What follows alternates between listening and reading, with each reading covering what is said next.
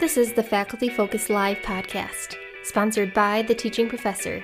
I'm your host, Tierney King, and I'm here to bring you inspiration, energy, and creative strategies that you can utilize in your everyday teaching.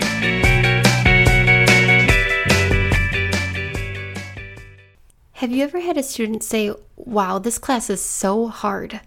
Or these homework assignments are impossible? Many students might even do their own research before registering for your class, trying to determine what the workload might be or what the level of difficulty is. For this reason, it's important to understand how you can communicate your definition of academic rigor and ensure your goals are aligned with the expectations of your students. In this episode, we'll go through the research on growth mindset, we'll cover how you can foster growth mindset in your own course to improve learning, and how you can make connections with your students to emphasize the task at hand. And then we'll cover specific strategies to inspire students to keep on trying even when it gets tough. To start, Lolita Paff explains how to maximize your expectations of rigor and learning by clearly defining them in this program, Aligning Student and Faculty Perceptions of Rigor. Students are concerned about the level of the difficulty and the workload, and we generally view those as functions of higher education. In order to learn, work is required. So, in essence, I get those weird comments from students on the feedback, or I get a student who has the nerve, the boldness to ask, Is this an easy A? Because our perspectives are vastly different about what is supposed to be going on in the learning experience. And until I got to a point where I could appreciate that, that, wait a minute, we're not on the same page, and because we're not on the same page, the relationship is not going to be as effective. We're not going to maximize the experience until our definitions of rigor and our expectations of rigor and learning are more closely aligned. So, so much of what happens in any given class is a blending of what the teacher's beliefs and expectations are that are being brought into the class, as well as what students are bringing in in terms of their experience in prior learning environments. How tied is this to having a growth mindset? I think it's tied to it a great deal, right? So sometimes students don't do well because they aren't working hard enough. So they're either working insufficiently or they're not working smartly. Sometimes there's sort of a mindset that they've brought in that I'm not good at math or I'm not a good writer. And the growth mindset piece, I think, is important if we give them strategies and low risk situations for them to practice. It was mentioned earlier the need for formative assessment. So, low risk opportunities for students to practice without significant penalty so that they can show improvement over time. So, we know that growth mindset is important in determining how much effort a student might put forth in a class, in an assignment, or during an exam. This growth mindset helps motivate them when the going gets tough. It says, don't give up just yet. In this next snippet, Marie Norman and Michael Bridges explain the research behind a growth mindset and specific strategies you can implement to help foster a growth mindset. In this program, Building a Tougher Student applying the research on intellectual development. Great. So uh, I'm going to start with mindset, which is an area of research that I find particularly fascinating. And some of you may already be familiar with it and familiar with Carol Dweck's name and work. As Mike said, she's a social psychologist at Stanford, and her research is really focused on how our beliefs about learning affect learning, motivation, persistence, resilience. So Carol Dweck got her start doing field work, observing children in schools in Chicago, and she focused in particular on 10 year olds who were given difficult math problems, problems that were just a little bit harder than they could actually handle. And what she noticed watching these students was that they really sort of fell into two clear groups. So there was one group that seemed to kind of enjoy the challenge. They said things like, I'm going to learn stuff here. I like a challenge. And even when they failed and did not successfully answer the problems, they expressed confidence that they could do better in the future and an eagerness to try again. The second group that she noticed was really unhappy when they were given these difficult problems.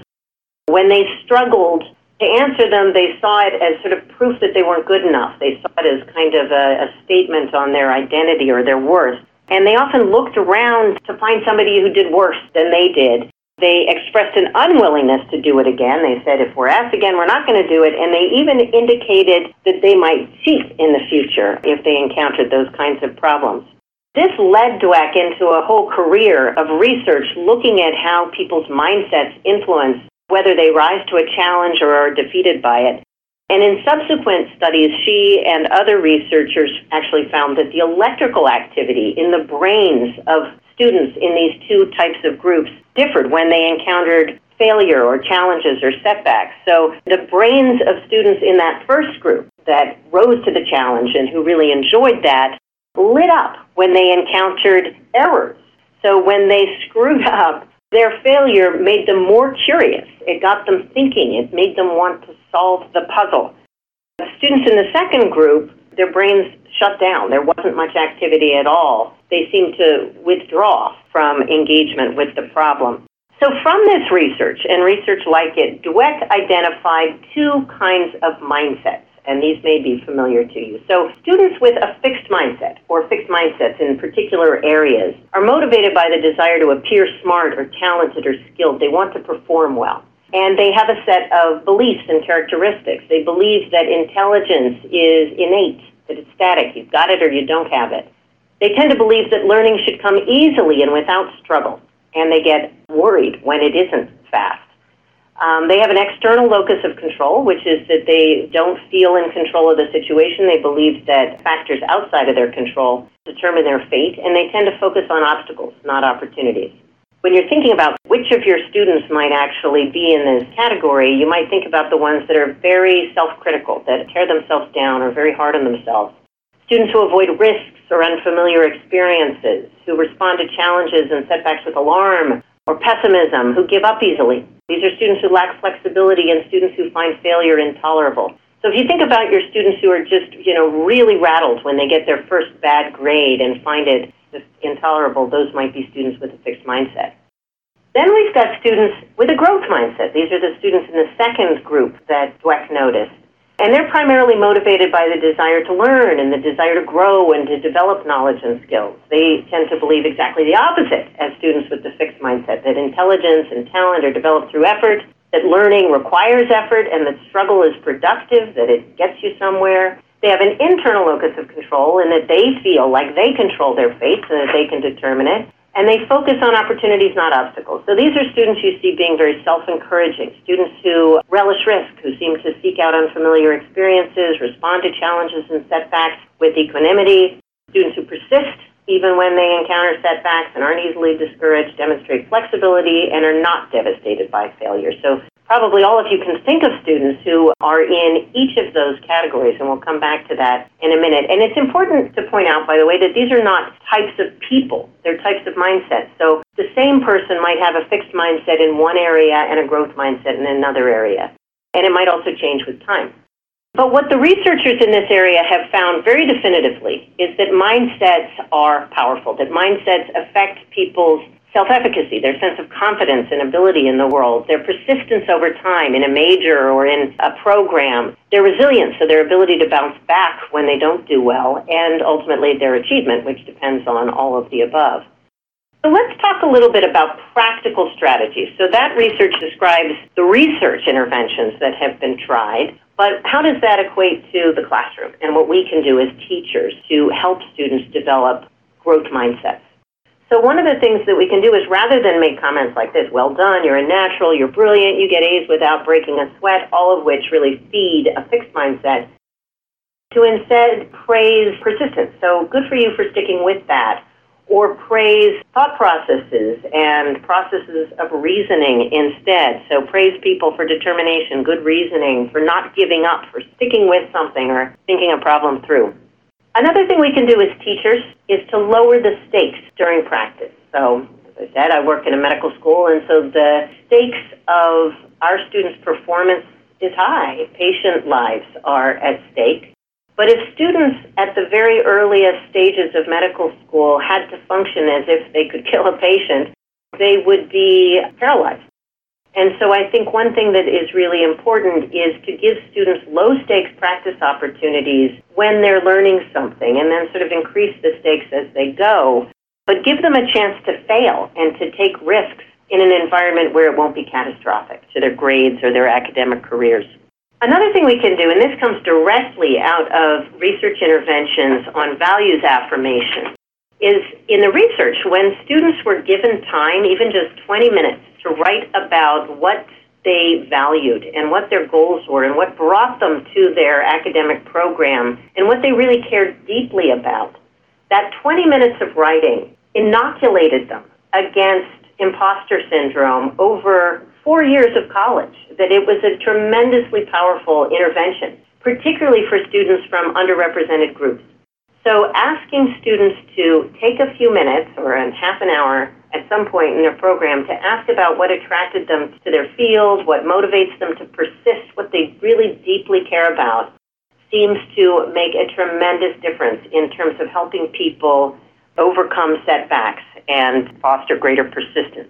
Finally, and this is maybe one of the most important things, is that we can model a growth mindset of our own. Students look to us as models of professionals and adults. And so it's important to model to them that we're always learning and that we have growth mindsets. So we can talk about overcoming challenges. We can help them set more realistic expectations about how long it takes to get good at something. We can describe our own setbacks, describe our own growth, and we can solicit feedback from them and show them very concretely that we welcome feedback and welcome opportunities to grow ourselves. Lastly, as you begin to take into consideration your own academic rigor in your classes and your own growth mindset, here are a few additional ideas from Lolita Paff to help increase student applicability when it comes to gauging course rigor, and specific strategies to help motivate students in their learning efforts. We need to strive for the appropriate level of challenge for each course and each cohort. And the more we interact with our students, the better we'll be able to see when they're bored and when they're struggling or overwhelmed, and then adjust accordingly. Applicability is an important filter that students use to gauge course rigor. Real and relevant are the levers that push students to work harder and longer. Students are more willing to work longer and harder when the content matters to them personally or professionally. And we can help them make those connections when we emphasize task and not time. We can focus on mastery. And ways to do that include providing study strategies and active learning activities outside of class. Teachers tend to spend a great deal of time mapping out what we're going to do each class period and each week and each unit and each semester. We need to be as intentional about what happens outside of class as what happens in the classroom.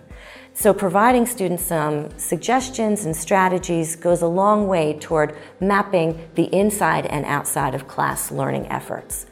For example, we can ask students to complete practice problems. And these don't have to be graded. These can be ungraded recommended problems as part of perhaps an exam or, or, quiz preparation. We can ask students to prepare the practice problems and share them with each other, perhaps reward them for a bit of extra credit. We can ask students to rewrite their notes in their own words. In fact, we could ask students to do a note swapping exercise in class. Swap notes with your neighbor and rewrite the most important parts in your own words, and then share them with your partner. Students can be asked to complete a concept map. They can look at their notes and create more of a visual presentation instead of a, a verbal presentation of the learning and concepts that are in a particular unit. These concept maps then provide a different presentation of the material and will help them with recall and retrieval. We can incorporate responses that are more reflective in some of our assignments. So we spend a lot of time asking them about content and application of concepts, but we can throw in a, a reflection question in with some assignments. Uh, sometimes it can be for extra credit, or it can be an integrated part of the assignment. And we can learn about our students' learning, and they can learn about their learning over the course of the semester as the scope and depth of the questions that we're asking them to reflect on um, change over time.